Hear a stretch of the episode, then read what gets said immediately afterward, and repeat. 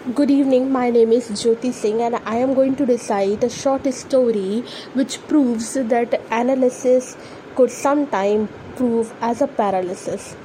Often we have heard the term procrastination, which simply means the act of delaying or postponing something. However, in maximum cases, it can be misunderstood by the person procrastinating themselves as the deep and meaningful act of analyzing things so as to make so called a perfect decision.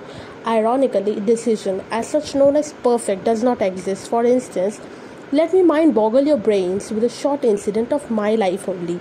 Since days I had the habit of analyzing things. For instance, if someone is criticizing me for my choices, opinions, or even my nature, my analyzation would often lead me to such extremities that I thought all those criticisms could be true and geared up to work upon them which would eventually lead me to nothing except hating myself and feeling sorry for self assertion.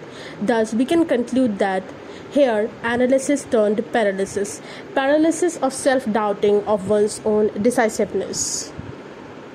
Thank you.